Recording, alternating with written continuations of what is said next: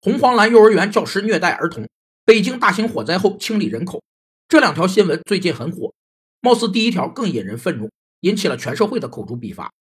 群际情绪理论假设情绪是群际或群体现象，当个体认同某一群体时，内群体变为自我的一部分，获得了社会和情绪意义。那么评价与内群体有关的事物都会带有情绪色彩，好像这些事儿是发生在自己身上一样，把情绪从个人水平拓展到群体水平。群际情绪有四个特征：一是群际情绪比个体情绪更可靠稳定；二是群际情绪取决于群体认同水平，群体认同程度越高，群际情绪表现得越强烈；三是群际情绪弥散于整个群体，使得人们很少作为独立个体，而是以群体典型成员的身份思考问题；四是群际情绪不仅影响行为倾向，且会在很长时间内影响人们的群际态度。其实，虐待儿童只是个别败类的个体之恶。而清理人口，则是缺乏协商机制的系统的治理之恶。